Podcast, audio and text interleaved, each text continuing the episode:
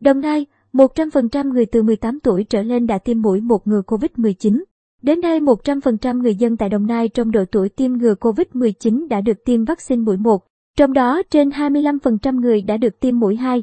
Ngày 11 tháng 10, thông tin từ Trung tâm Chỉ huy phòng chống COVID-19 tỉnh Đồng Nai cho biết đã ghi nhận 449 ca nhiễm COVID-19. Lũy kế từ khi dịch xuất hiện đến nay, tỉnh Đồng Nai đã ghi nhận 55.528 ca nhiễm COVID-19. Trong đó có 40.233 ca khỏi bệnh, 504 ca tử vong. 100% người dân Đồng Nai đã được tiêm ngừa COVID-19 mũi 1. Trong số các ca bệnh mới ghi nhận trên địa bàn tỉnh có 3 ca phát hiện qua khám sàng lọc trong cộng đồng, 69 ca trong khu phong tỏa và 427 ca trong khu cách ly. Về tiêm chủng, đến hiện tại trên địa bàn tỉnh đã thực hiện tiêm 2 932.785 liều vaccine COVID-19 cho 2 360.700 120 người chiếm tỷ lệ 104,73% đối tượng trên 18 tuổi trong toàn tỉnh.